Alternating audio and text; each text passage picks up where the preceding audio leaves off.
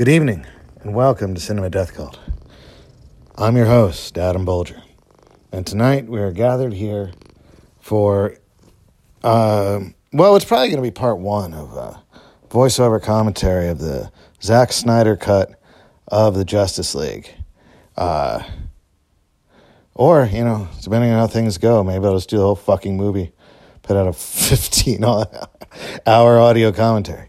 In any event, on a countdown, I'm watching it on HBO Max, and we're going to start at, I'm going to say go, and then you start, okay? Countdown from 5. 5, 4, 3, 2, 1, go.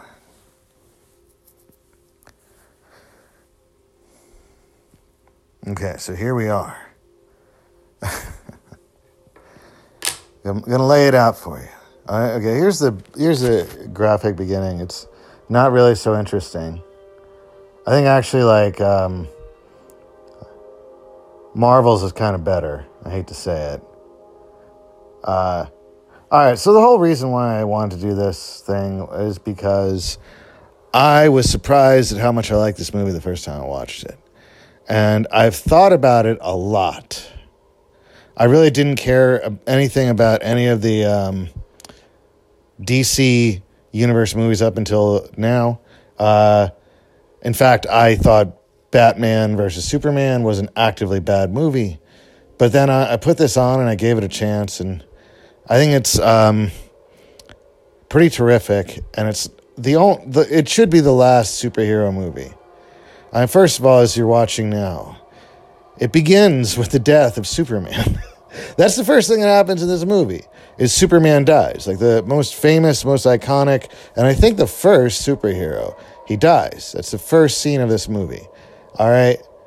This is a movie that's attempting to elevate comic books, or if not elevate, plumb the highest heights possible of comic books.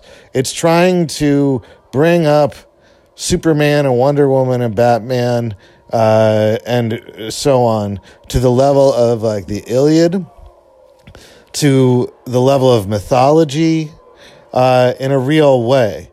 Like, you know, I mean, like, so, like, you know, the superhero movies, like, all these characters do big things, but they're not really big characters, and they're not really big stories, you know. I mean, you see these things that, you know, special effects bring alive and whatever. And it's funny that we're so bored. We're bored of that spectacle. But this one, Zack Snyder, he really wants to make these characters big and resonating in a really ambitious way, and he doesn't fulfill that ambition. He can't do it.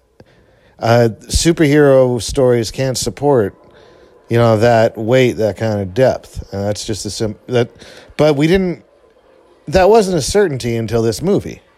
And that's why I think this movie is so interesting and so important, because it shows the absolute limits of how important and real and big and epic that a superhero movie can be. And it shows the limit, and it gets there, and it's that limit does not expand as far as the movie's ambitions. And I mean, it doesn't work. And because you can't make an epic out of these superhero things, right? This movie demonstrates that's impossible. That even when you put in your best effort, there's something about it that's just not quite there. All right. So if you can't really do an epic on that scale, then why bother with these things at all? I mean, the whole point of comic book movies is that when, you know, you first encounter them, like all these superhero things, like, they're power fantasies. And so if you're like a 10-year-old or 12-year-old, you know, kid, and you encounter them, and, you know, your mind starts, or even younger, probably like 8 to 10, your mind will really start reeling with the possibilities of what Superman and so forth can do. And that's actually, I think, a lot of what the popularity of Superman hinges on. This idea where your mind reels with what he could do. You know, it's sort of like, is his hair superpowered? You know, if he spun around on his head for a while, could it be like some kind of super mop? And what I mean, that sounds like I'm making a joke. No, that was a real comic book, a Superman. There's a Superman cover that has that plays out that scenario. All right, so you're trying to explore and really test how big these characters can be. They loom large in your imagination, but you also don't really know a lot of the world and its complexities, and you really don't know a lot about processing stories and storytelling. So, you know, these things will really take hold of your imagination and really, you know, really inspire a lot of, you know, thought that seems pretty deep. But then, you know, I mean, the trajectory used to be that you would grow up after that. And now you don't. I was going to say for a second that you can't. That's why I hesitated.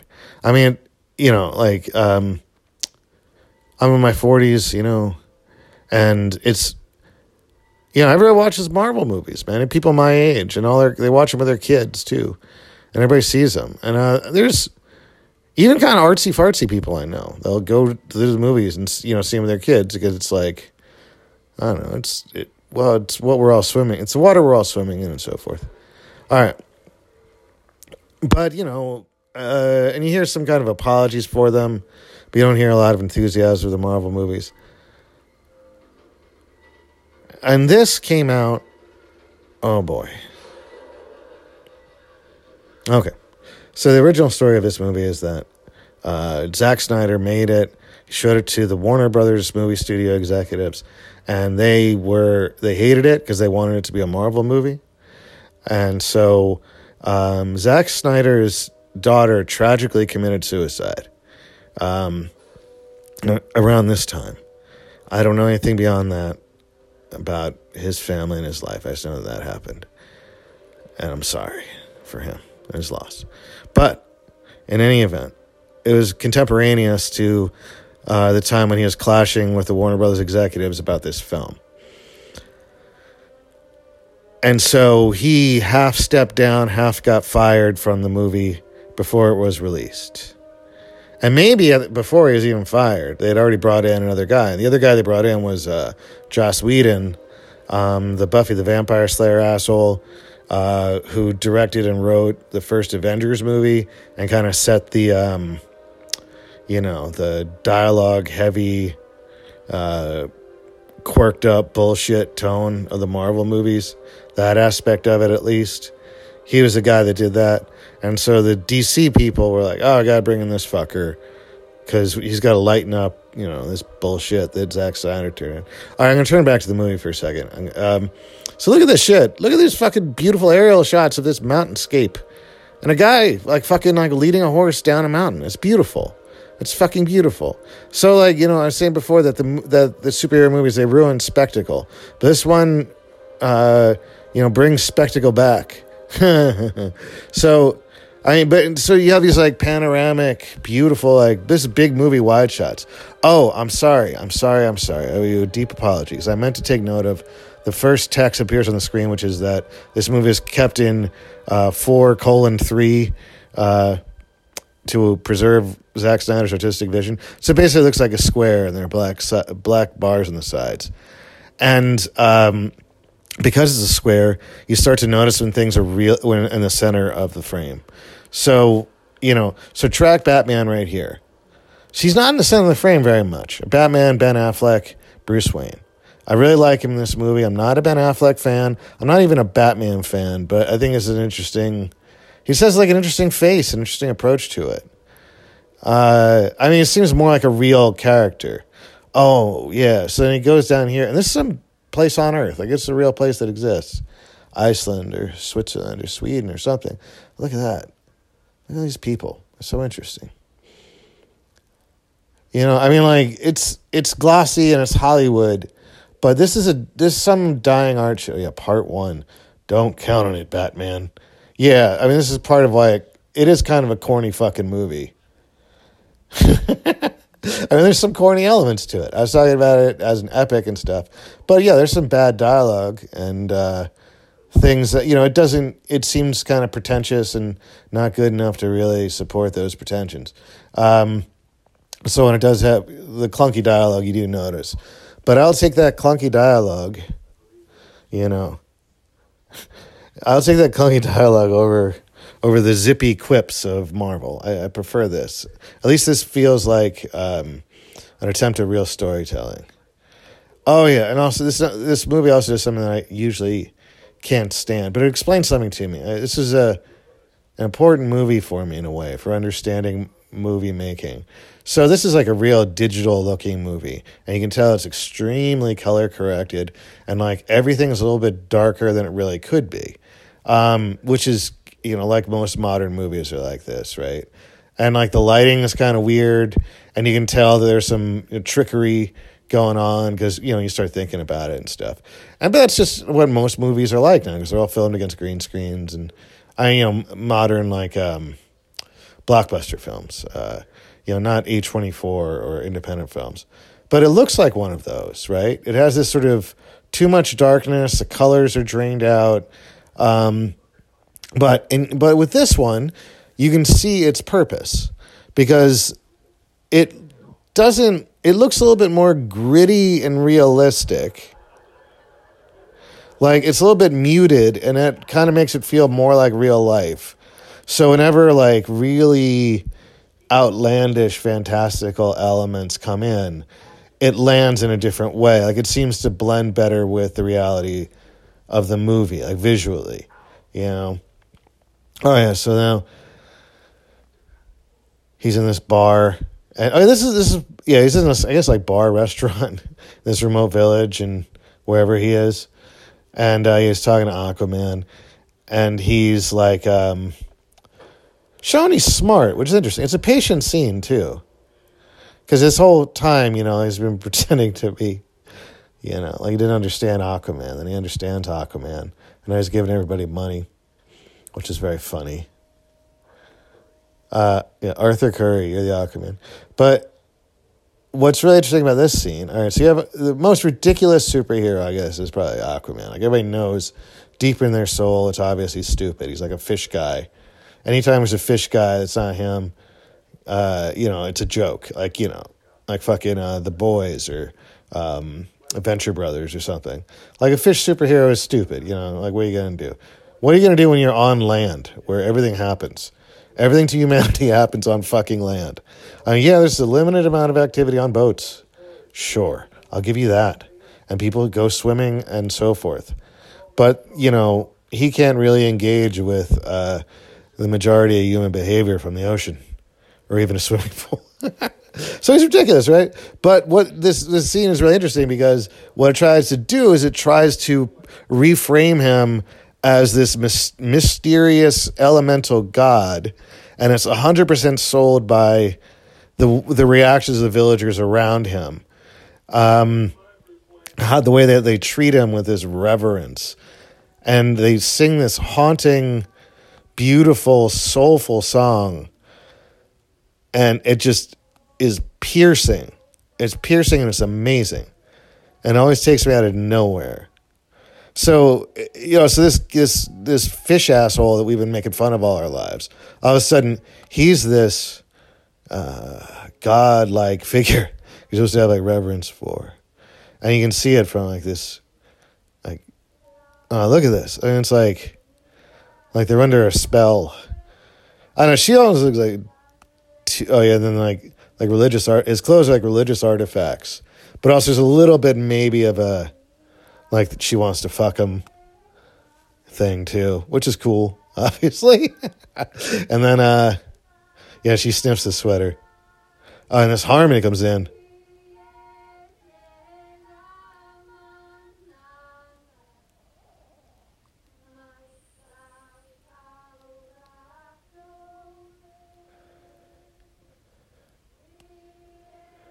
It's also nice that the girl is doing the sweater thing is not the highest singer. Like, she's not the lead. I got some lady in the background. You know, that would have been too much. But would have been like watching Les Mis. You know, she's like touching the sweater, singing like the lead vocal. This is pretty boilerplate and boring.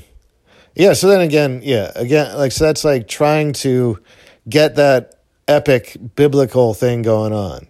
Like, And it's crazy and ambitious that they did it with fucking Aquaman, the joke one, who subsequently, you know, they made another movie. Actually, before this one, I guess. You know, they made a movie with him and it was all jokey and stuff. It was not a bad movie, to be honest. Oh, yeah, so there's this epic sweeping, you know, middle American vista. So this is sort of like the first one, what is it called, Man of Steel? The first one is actually a lot like, most of the movie looks like that. That kind of washed out Americana thing. Oh, this is a great shot. Oh, yeah, and here's, Dead Ringer's motherfucker, the Englishman. He's the best Alfred of them all. Jeremy Irons. He's really good because he's a whole different vibe because he's like pretty capable, and you know he's not just like he's not a reluctant guy. He's more just like he gets the stakes and wants to help out. You know, Batman. Yeah, all of Ben Affleck looks good here, man. It's a good vibe. Like this is kind of like. You know, I would wear all these clothes. I would have my hair styled the same way. You know, I feel like he is a very good, what do you call it? Identification character for me. You know, it's like, no, obvious. Oh yeah, this is bullshit.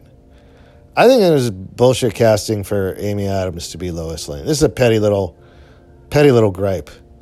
I know everything I've said so far has been very portentous, very weighty and so forth. But yeah,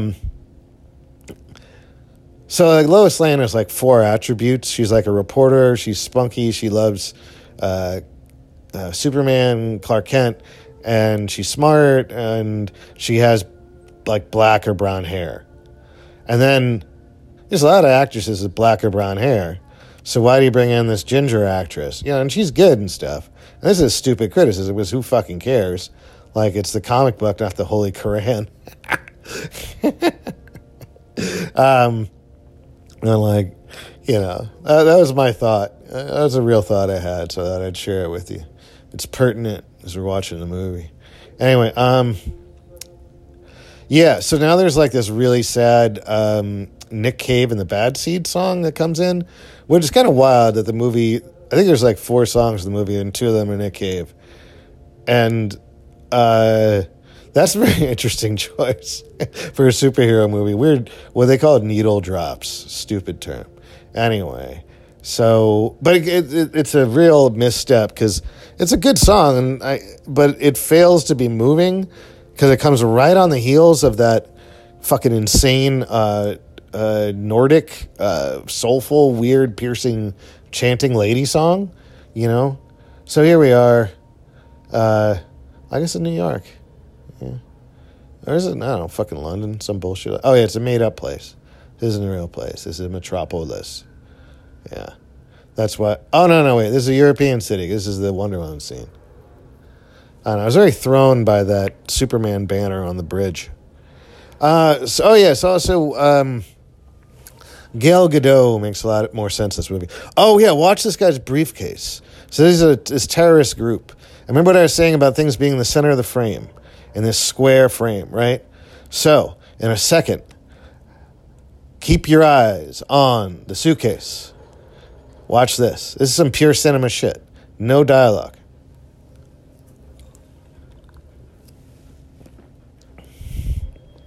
Almost, but just out of the center of the frame.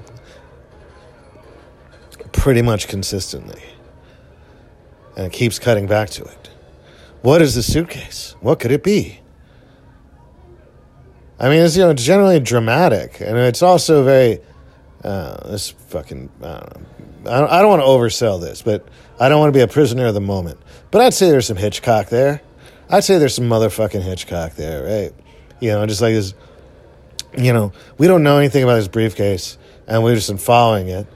And I'm just like, it's been in every frame, almost in the center, it's entire time. So we know it's something very critical. Like, we very rarely see this guy's face. Like, you only see his face to, like, kind of punctuate the motion. Which the most of the motion is carried through by this fucking suitcase. Oh, yeah, and then it goes into the gun.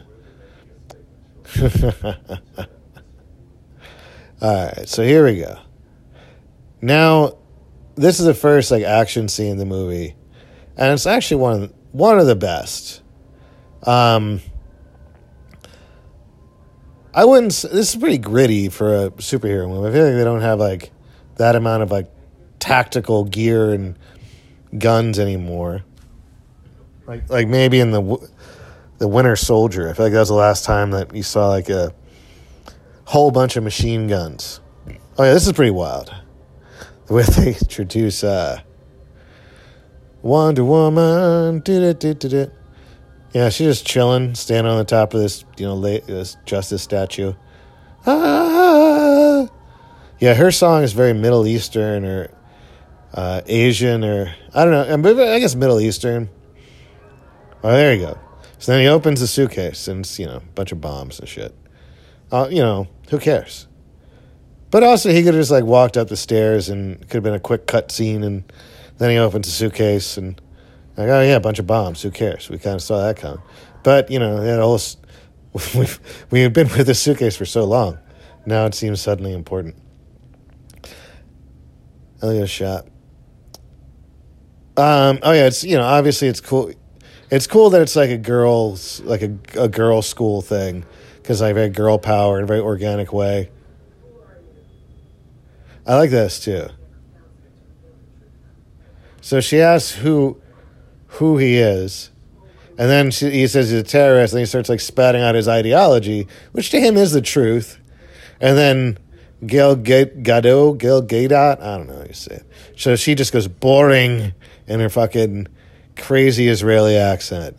Like there must be people from Israel who can take or leave that accent when they're. Going into English when they're speaking English, right? Like I know Natalie Portman, for example, but I don't know. So I think she left Israel when she was young, but it's possible, right?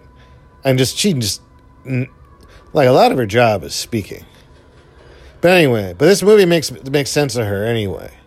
It makes better use of her because she is so physically beautiful, and she's a good. Once she's in motion, she's very interesting and very good. Her performance is like very physical. She's a very good physical actress, right? Like, and fuck that dialogue shit anyway. Like we watch all these talky fucking Marvel movies. Let's get in somebody who's like can't talk.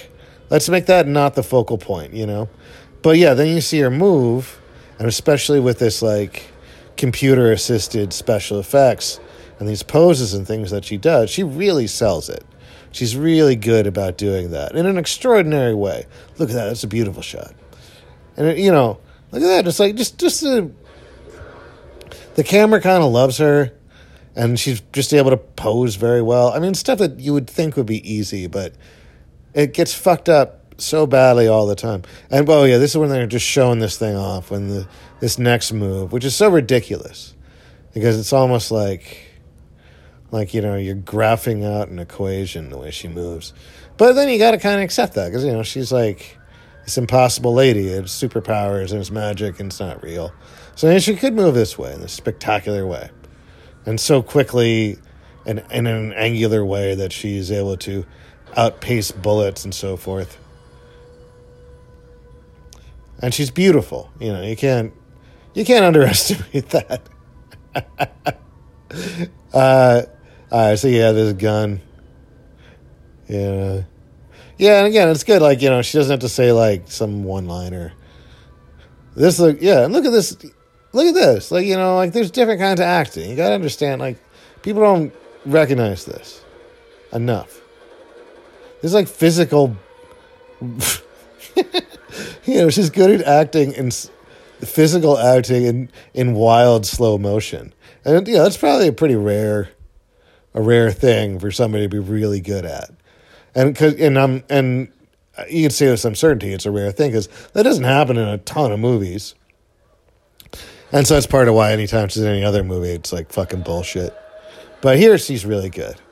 And this is very interesting. That boom, the huge sonic boom, which somehow has zero blowback. Like I kind of expected the first time I watched it. after what they surveyed all the destruction outside. And you see that the guy died, the hat dropping. That's very cool. A hat with smoke coming out of it. You'd expect some blowback, and for, a little bit, like some pebbles or some kind of debris to have hit these girls, but they're all just like, it's like they're just like all used a hairdryer, and there's nothing more intense than that. Which is fine. I don't want to see the girls hurt, but I was, you watch the intensity. I watch the intensity at least, and I expect this. Oh, here's a little girl power thing. She says, like, you can do whatever you want to do, or which is nice. Whatever. That's fine. That's cool. That's great, I also there's another thing is I like, my daughter is 8, and, she does all this, she engages with some superhero stuff, but I think in a really interesting way, because she kind of mixes up, I think, like, Wonder Woman was her entry character, because she mixes it all up with Greek mythology all the time, and for her, it's very cool that, there is a connection with Greek mythology, and Wonder Woman. So it's like, she'll be like, hi, I'm Wonder Woman, and my father is Zeus. And, and then she's just connects it to all the Greek gods, but also Sailor Moon and other, whatever. She just puts it all, mixes it in a pot like gumbo. But yeah, so I was watching this movie and I thought, Sunday, I think she would really like this because it has the same view of the, mythology, it as her imagination. It has the same kind of mix of mythology as something big and epic and superhero stories. That's the same fluidity that she has. For her, all these things flow together, and it flows together in this movie too. Both in a kind of these are the characters that are in it. Zeus actually is fucking in this movie. I'm like, it's terrific.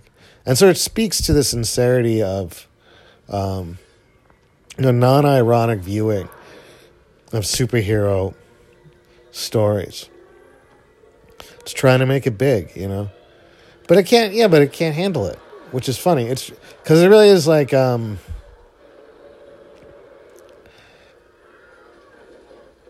there's not enough story to support this thing here.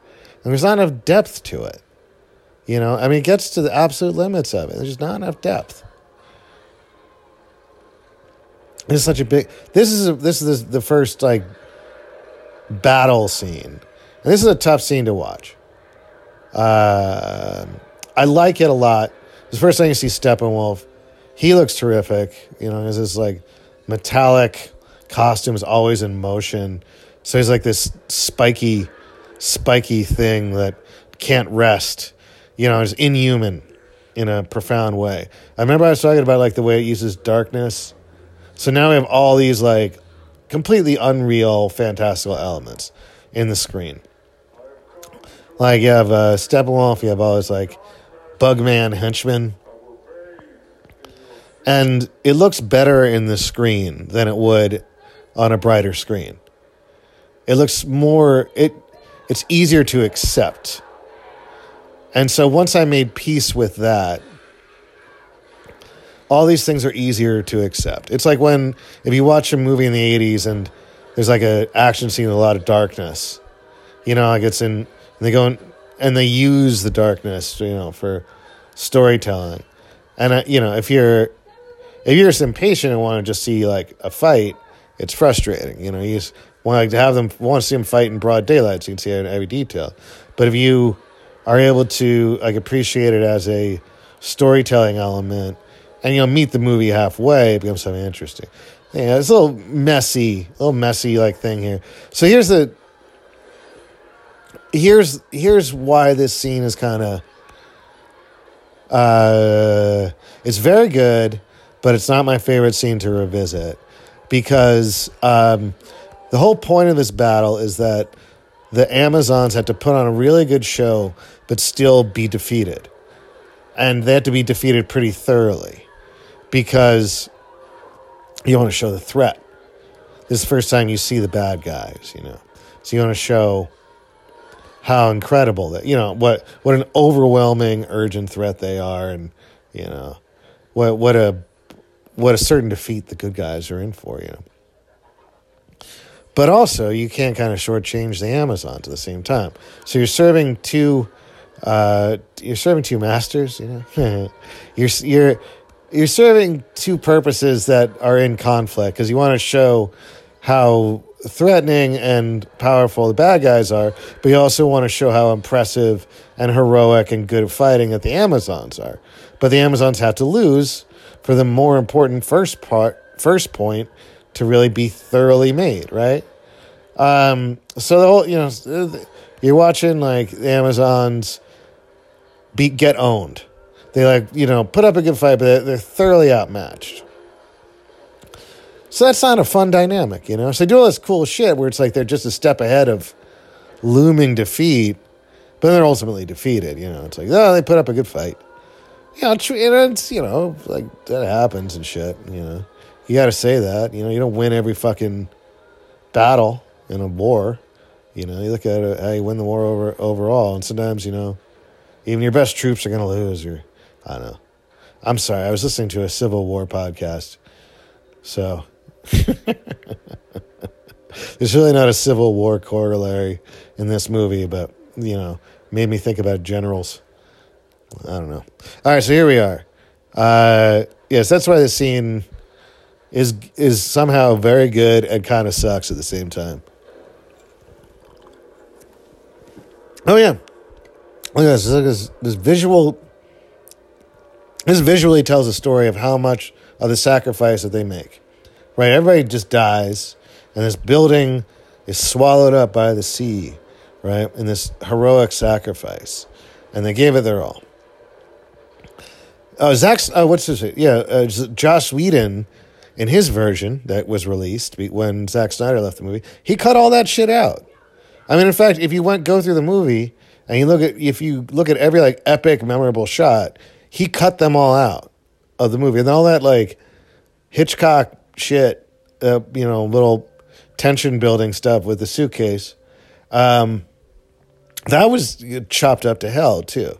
It was funny. It was like, it's like he was on a, like he had a mission, you know, like he had an imperative to take out everything good about the movie. Oh, yeah, and then she looks down, and there's this, you think it's over, but it's not over. It's a great scene, and it's interesting pacing too. And also, yeah, you know, it's slow, and there's sort of a build, and a lot of it is like playing out in her face, and all these guys come up and they're terrifying. Well, a little cartoony. There are a couple shots of the bug men. I forget their name in the, you know, in the movie. Let's say bug men, because they have these great insect wings, you know. They look like very like almost like they could high contrast black and white, like Orson Welles, you know, like there's something about it, like that crazy depth of field, high contrast, you know, like super photorealistic, like when Kubrick does black and white movies, or you know, Orson Welles, like I said before. I mean, not a lot. Like, you know, those are whole movies that have everything like that. Here, there's a couple like fleeting scenes where it looks like that. You know. Yeah. Okay, so I like it when he throws around the horses and stuff.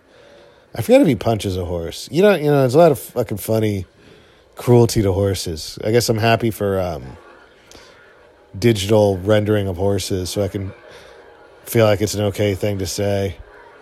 I don't feel morally conflicted, find a pleasure in horses getting, you know, knocked over and flipped. Bow, bow, bow, bow, bow, bow. Yeah. Very kind of. Oh yes, it looked very like Clash of the Titans, and there's kind of like a little bit of Lord of the Ringsy kind of element to it too. It's fine, you know. That's just the vibe of this scene. Yeah. So I try to keep, you know, a valiant effort, a valiant but doomed effort. I think, the movie gives them their due. It's respectful to the Amazons. Again, as I recall, the Joss Whedon cut, I think he, doesn't have any of this shit. Or most of it's not in there. I mean, he, the Amazon. Look at that. That's silly. Again, it falls over with the weight of its pretensions. Honestly. I mean, I'm glad. I love its ambitions. I love this movie, man. I still like it a lot. But it's, it's cool it catches the arrow. But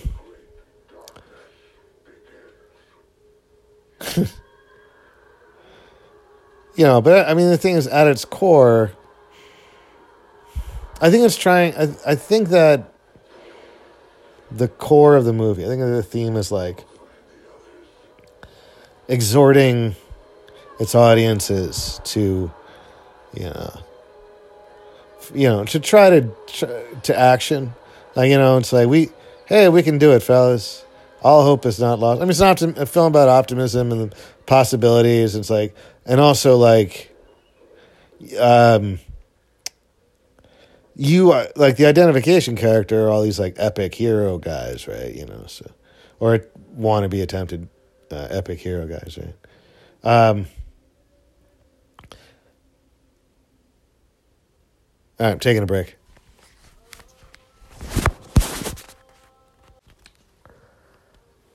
All right, here we are. Back again, once again, is the incredible Rhyme Animal. All right, so yeah, all this, this is the boring part. So yeah, the idea is, I think that, I'm trying to make the best, right now I'm trying to make a good case for this movie. Like, I'm its attorney, and it deserves a good, defense. So, in terms of, like, meaning and what, but I think that what my ultimate conclusion will be is that it lacks meaning. Here's part two. I should have waited to take my break. All right, so kind of short for part one. All right, so let's try to roll through part two. Oh yeah, so he goes to this Chernobyl place and like lights it up. So I think, again, like I think it's mostly evident in like the Flash, which we'll see in a minute. The character of the Flash, where it's like, no, you can really do it, buddy. You got some potential. Go out and get him. And, the problems that you're facing are not insurmountable. Because, it's easy. And that's not a bad thing to say at all. It just doesn't really say it in a very profound way. I don't think you can say this movie, I don't know. It's trying to be a big epic thing, and it's just trying to tell a big epic story. If you read the Iliad, it's, there are things that resonate in it in a kind of like bone deep way, like the characterization, like Hector or something, or Ulysses, just like Odysseus rather. They're just things that, and just like the love triangle of it, and the doomed element of it, and the Greek generals, like there's things about it that just seem like they're part of the Earth's core. There's some kind of important elemental element. There's something like elemental facet about them that's like really like at the core of storytelling, and this movie is trying to do that, and it can't. What are you gonna fucking Batman? Hector, the best of men. No, you're fucking, Batman. His parents are killed, and then he goes and fights crime as a bat. You can play the character of the pathos. But, I think like once you put on a dumb little costume and you have a dumb little, like, I don't know, I guess the animal thing. This is the first time I've thought of Batman against the Iliad. But yeah, there's this, it's a silly little fucking trifle thing. You know, it's not, it doesn't have the same amount of depth. And, you know, you look at the Bible or something, you know, there's like, somehow that's like burned into our subconscious, you know, all these, you know, things being archetypes, you know, it's like Jungian mythology, you know. And, you know, you can extend that to like, you know, a lot of stuff. And that somehow, I'd say like there's something about like Star Wars that would fit that bill, like in terms of it's very like classical approach to storytelling. And I'm just talking about the original trilogy, even I guess the prequels and stuff. And also Star Wars is very consciously borrowing from Joseph Campbell, who was very much influenced by Carl Jung. So it was like deliberately like that, you know. But then, so, you know, after Star Wars, everything's influenced by Star Wars. There's a really good shot of those bugmen. I think it's the first one where it's really like a cool, terrifying. I mean, you know, this is a horror movie.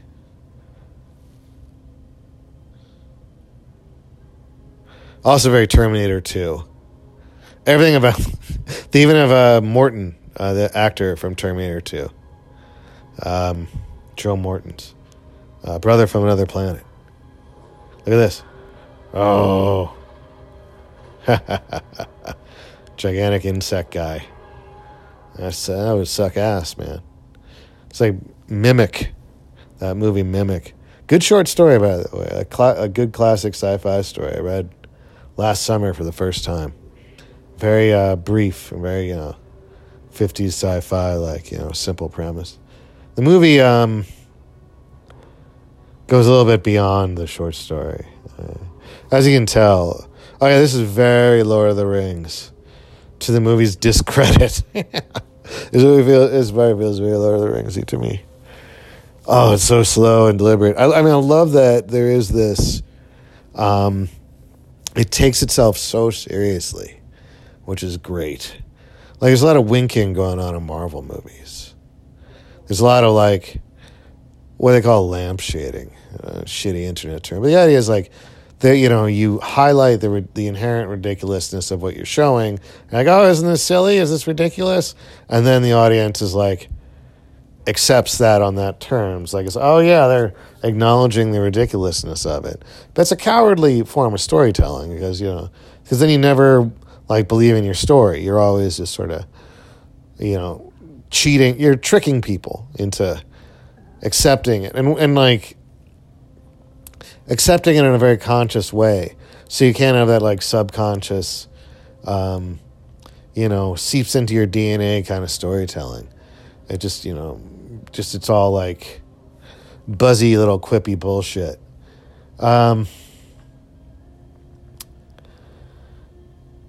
So it's nice that it's so deliberate, but it, like right now, I've seen this movie a bunch of times, and I think the first time I watched this, I was so bowled. First, like couple of times I watched it, I was so bowled over by the spectacle. I have to also say that. The movie, like, it is a spectacle. And, you know, it's like, it's chill as fuck. And I'd recommend watching without my commentary. Just kind of like, you know, just relax along with it. It's a visual feast. And in a way that's, you know, in a way that's kind of ruined by having some bozo talking about it the whole time. Anyway.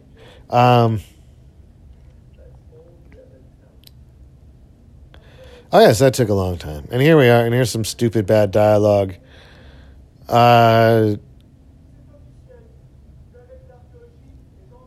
do like that she's... It's kind of cute. And, you know, it's an attempt to do some cute French bullshit. And cute French bullshit is such an important part of films, you know. Because everybody's ever made a movie, you would hope, has seen Truffaut and Godard. so forth. So you gotta have some cute little French bullshit and respect for France. It's an interesting way that France kind of conquered the world in a small way. It's like, we made the best movies. We had the Nouvelle Vague French New Wave, and it was very, not that it was the best movies, but it was, we made very good movies that changed the medium in such a way that nothing would be the same ever again. Right, here's Joe Morton's. I think that's the actor's name. Yeah, obviously he's from Terminator 2. And then his character looks exactly like the set of Terminator 2. This Asian guy, he tries to do some, funny dialogue later. I think it's about, dating or something. It feels like TV sitcom stuff. Or even, TV procedural, investigative crime shows or whatever. And it's the worst part of the movie. All right, yeah, this is okay. I any part where they kind of got to slow down and explain stuff and talk and hash out these little connective tissue details. It's boring, terrible movie. Yeah, but that's the least important part of a movie.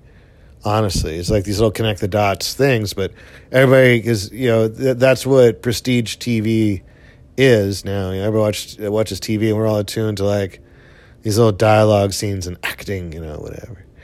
And so you're really attuned to when this stuff is bad, but you don't. But it kind of doesn't get.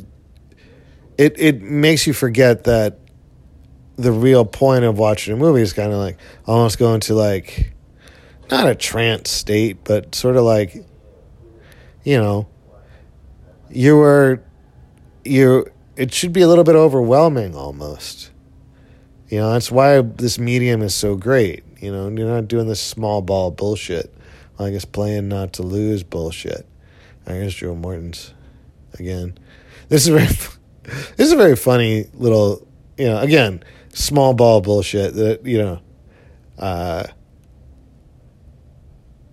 who cares, But it's it's a funny little apartment that they're in. Why are they in this funny little apartment? He works in the Terminator 2 lab. Shouldn't he fucking have a gazillion dollars? All right, so here we have a Cyborg. That's very funny, too, is that the big MacGuffin thing that is this cosmic power, whatever the fuck it is. It's just they have seven in a closet on a first on an apartment, in a building. Yeah, that's a nice little quibble to have with the movie, because you have the epic other bullshit, and we hit our MacGuffin thing, the bottom of the sea. Oh, we had people guarding ours night and day. Where was yours? Oh, it was in the Terminator 2 lab. Now it's in a closet. All right. Good job, humanity. Fell asleep at the wheel, motherfuckers. All right, and also, she looks so hot here. She looks so beautiful. She doesn't have to wear this, perfectly tailored overcoat and white high heels, and it's nice to do that. Oh, yeah, that was. I love how she drops into that. It reminds me of Castlevania from the original Nintendo. But, it's nice to have this impossibility of it. It's nice also that she walks down these stairs in this, sexy little outfit. Or stylish, smart little outfit. I don't know what the fuck, Vaguely, Angie Dickinson in Dressed to Kill. Or maybe even Vertigo. All right, so this is cool, too. Oh, yeah, I like this a lot. What happens in a second. She goes to this mural. It was a mural, right? And Darkseid, the big comic book villain who's at the heart of this movie, is drawn in the style of a classical Greek mosaic, right? So all this looks like it could be from a real, you see antiquity art, it looks like this. They did a really good job with this. In a textbook, you would see this stuff. And then all of a sudden, this little slightly out of place element, which you don't really quite get at first, but that's like the three mother boxes that's in the rest of the movie. But it still looks like, you know, it could still be art from antiquities. Oh, and then there are, it's like Greek versions, Greek art, you know, renditions of the bug men. And okay, still, you know, looks like could be illustrations from, we've seen a million times somehow. Or maybe, you know, this is a reality thing. But then you see Darkseid. Again, done in this sort of Greco-Roman style with Greek lettering. And, you know, says some, I don't know what it is. She explains it all later. And, you know, and takes it all seriously because she's, her thick accent renders her incapable of doing quips or being ironic.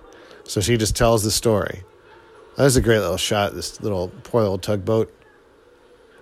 And Nick Cave song number 2 is coming up in just a second. It's a beautiful little shot, a beautiful little sequence. Way better than it deserves to be. You know, and it's terrifying. It's the kind of thing that burns into your, you know, burns in the back of your head. The whole movie should be this good. Just, you know, a capsizing little, dinky little boat. Yeah, punishing endless ocean. Oh, yeah, there's Aquaman. Again, you know, giving this guy a lot of... The wave comes on him. It's so great. They're taking this guy really seriously. They're giving him his due. I think maybe this little bar thing looks different from the other one. I think maybe this is supposed to be like Wales or Ireland or something. I don't know. The whiskey's there. I forget if this guy just speaks in an Irish accent. Maybe just the whiskey. That's how racist I am against Irish people. I only associate them with whiskey. Or maybe I want Aquaman just to hang out with Irish people. I don't know. Oh, yeah, here's the Nick Cave song. Oh, yeah, this movie, really, they try to... They want you not to process Aquaman as a joke so much. And they go through so much effort. And it's beautiful, you know, like it's a persuasive argument. I mean, you know, but it shows the failure and contradiction at the heart of the movie. Because you can't. How seriously can you take this motherfucker? Magic fish man. Magic fish superhero. Look at this beautiful sequence. That ocean. He throws back that fucking whiskey, man. That's cool as hell.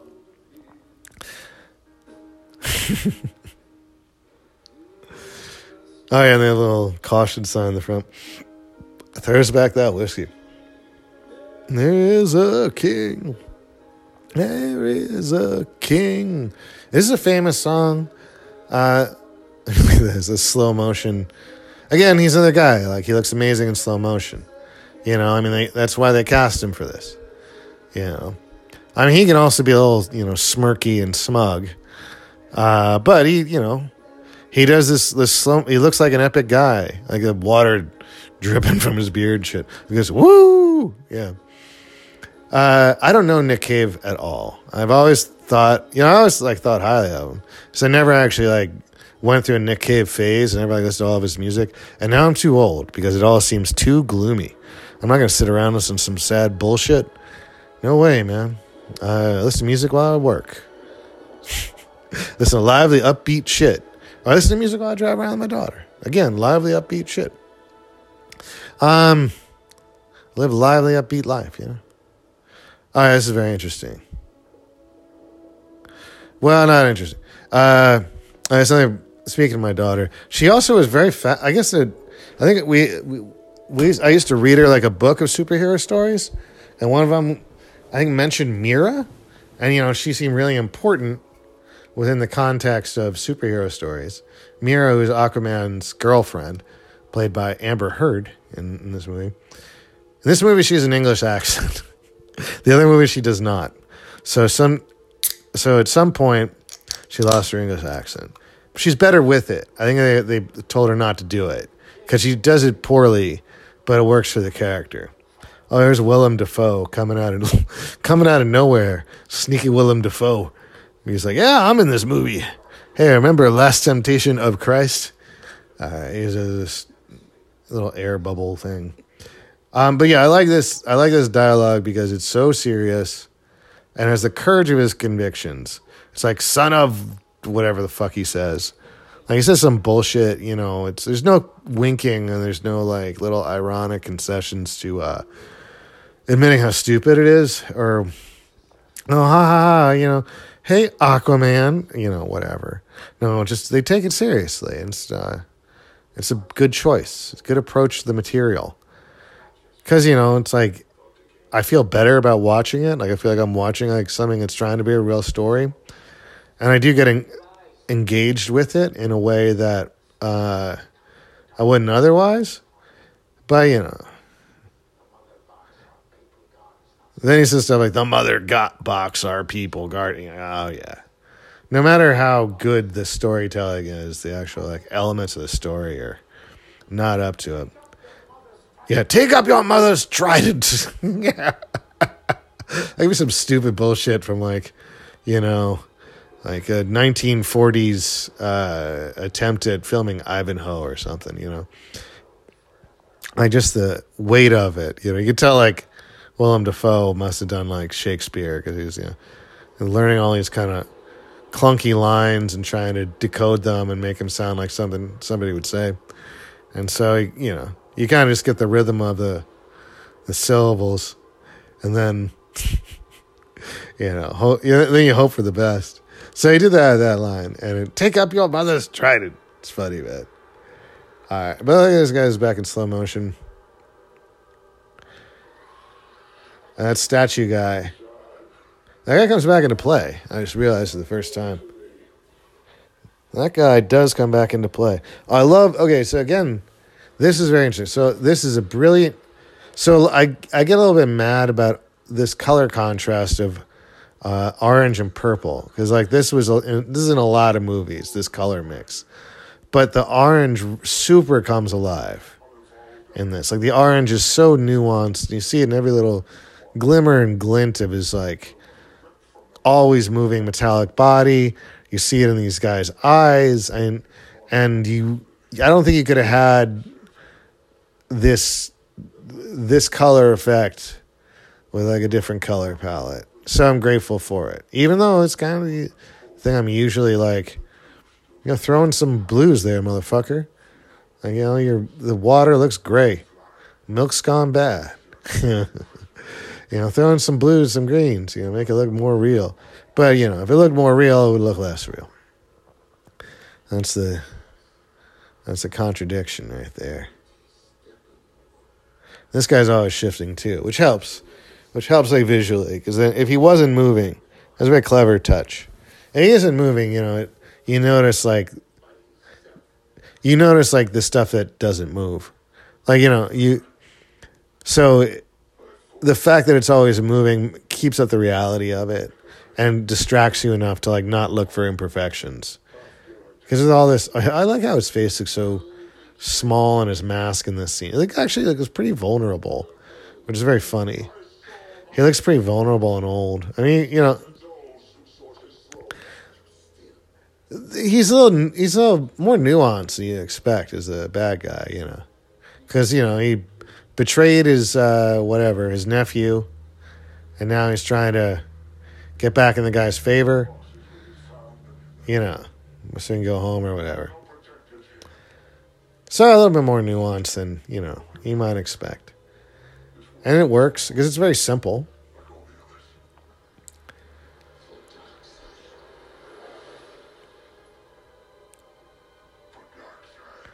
Well, yeah, again, nothing to really carry with you.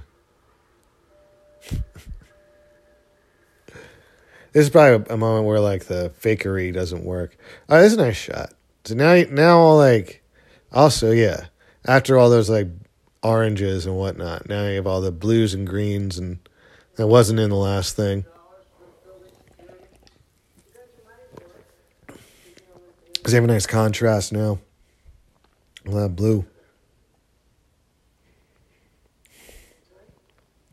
They have pretty good chemistry. Like, I think it'd be easy for them not to have good chemistry. I think that, like... I can see Ben Affleck being a little sleazy or something. But he doesn't. He just seemed. I mean, he's, you know, you can tell that he like wants to fuck her, for sure. You know, which is good. You kind of want them to. You know, it's a. You want these characters to desire each other and stuff. So you can tell that's there. But you know, he's not. I don't know. Some also respectful of her. I mean, you know, she's like this magical being, and he's just like a normal dude. So he's a little bit in awe of her, but trying to be cool. Oh, yeah, this is my favorite part of the whole movie. Here's Zeus. Zeus appears. Motherfucking Zeus. Look at these guys. They're giants. And you know the stupid Green Lantern. This is terrific. This is all cut out of the Joss Whedon version, too. All right, here's the guy from the statue. Yeah, I told you he comes back into play. He's the Atlantean king. And look at that shit. I don't think it looks like it sucks. Amazons come up on their horses.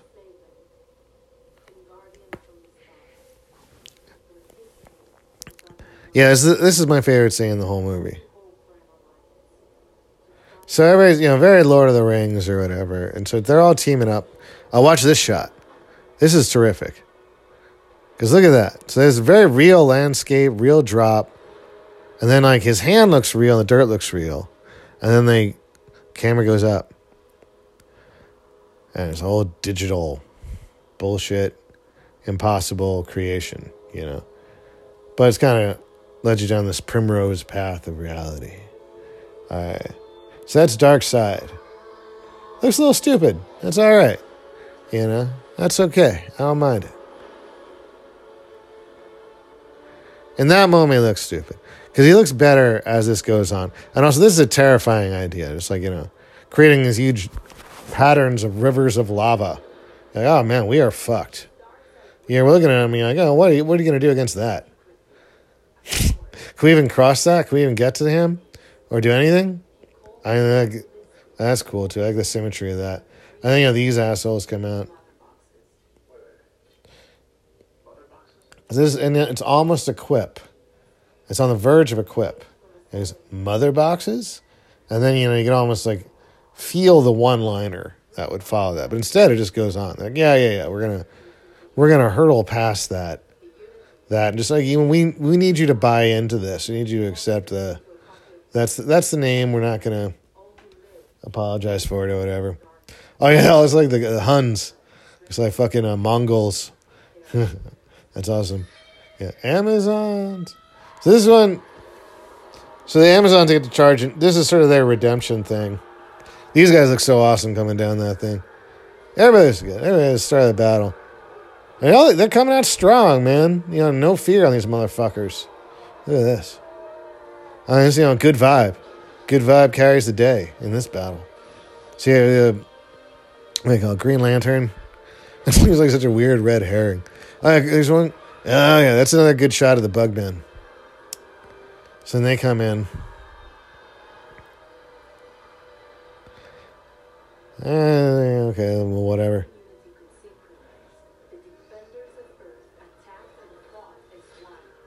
Hey, yeah.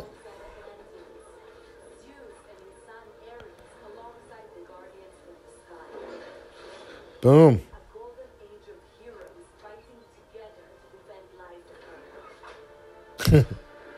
I like the way these guys go down so quick, like a little snap. Oh yeah, then you have Darkseid. Now he once he starts fighting people, it looks great.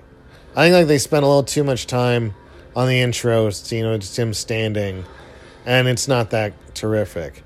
But then they show what he can do, what he's capable of, and it is, you know, it's cool. But then you have fucking Zeus, fighting him, man. And it's the guy, the statue guy. He brings it. He's fucking hard too. But Zeus, boom! Look at that, motherfucking Zeus.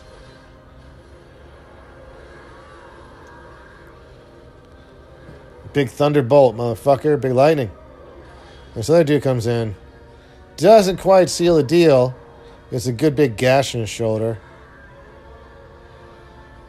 and then he's got to be carted off. A big kick.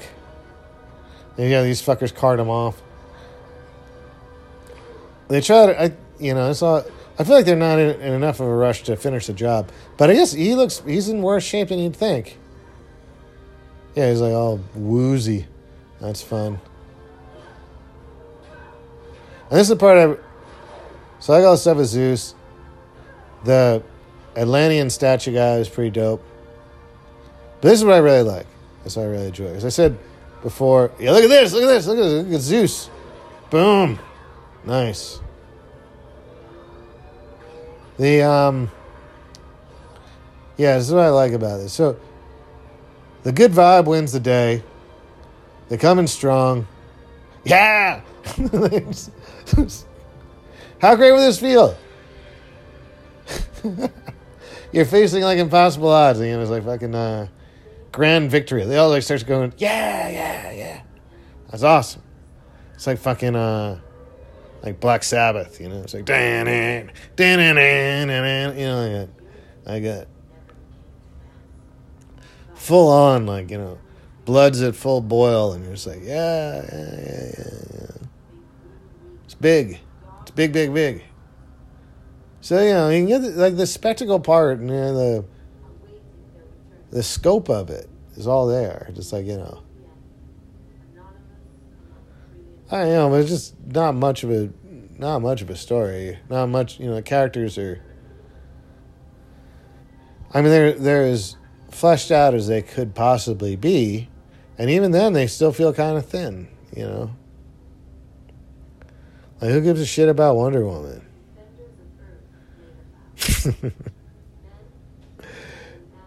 This guy's real ugly. The man guy, I don't know, the representative of man is very ugly.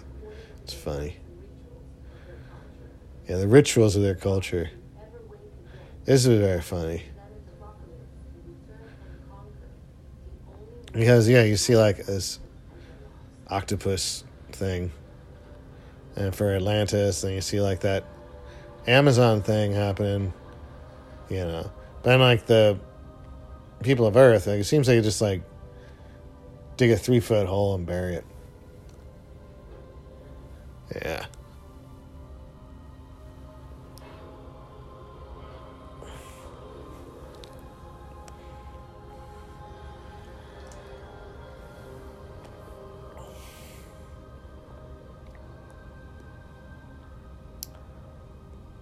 Yeah, Superman is still dead. That's pretty terrific.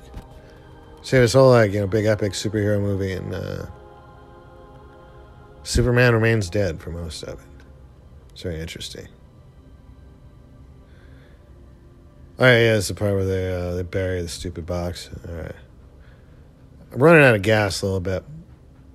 I got to find some new stuff to say. I think that this is the end of the next part, which would be really good luck for me if it's like end of part 2 coming up, because maybe I've said my piece, maybe I have nothing more to say. Come on, fade to black. Alright, maybe she says a little bit more stuff, but yeah, there's, again, there could have been a lot of like back and forth bad one-liners and taken out of the scene, like Bruce Wayne making a lot of jokes like, wait a second, but, it just goes by pretty quick, pretty efficiently. And it takes itself seriously. Makes it feel like, I'm confident that when they were doing this, they felt they had a story worth telling. It's cool. Come on. Part 3 or something. Yeah, all right. That's it. Adam out. Part 3 later.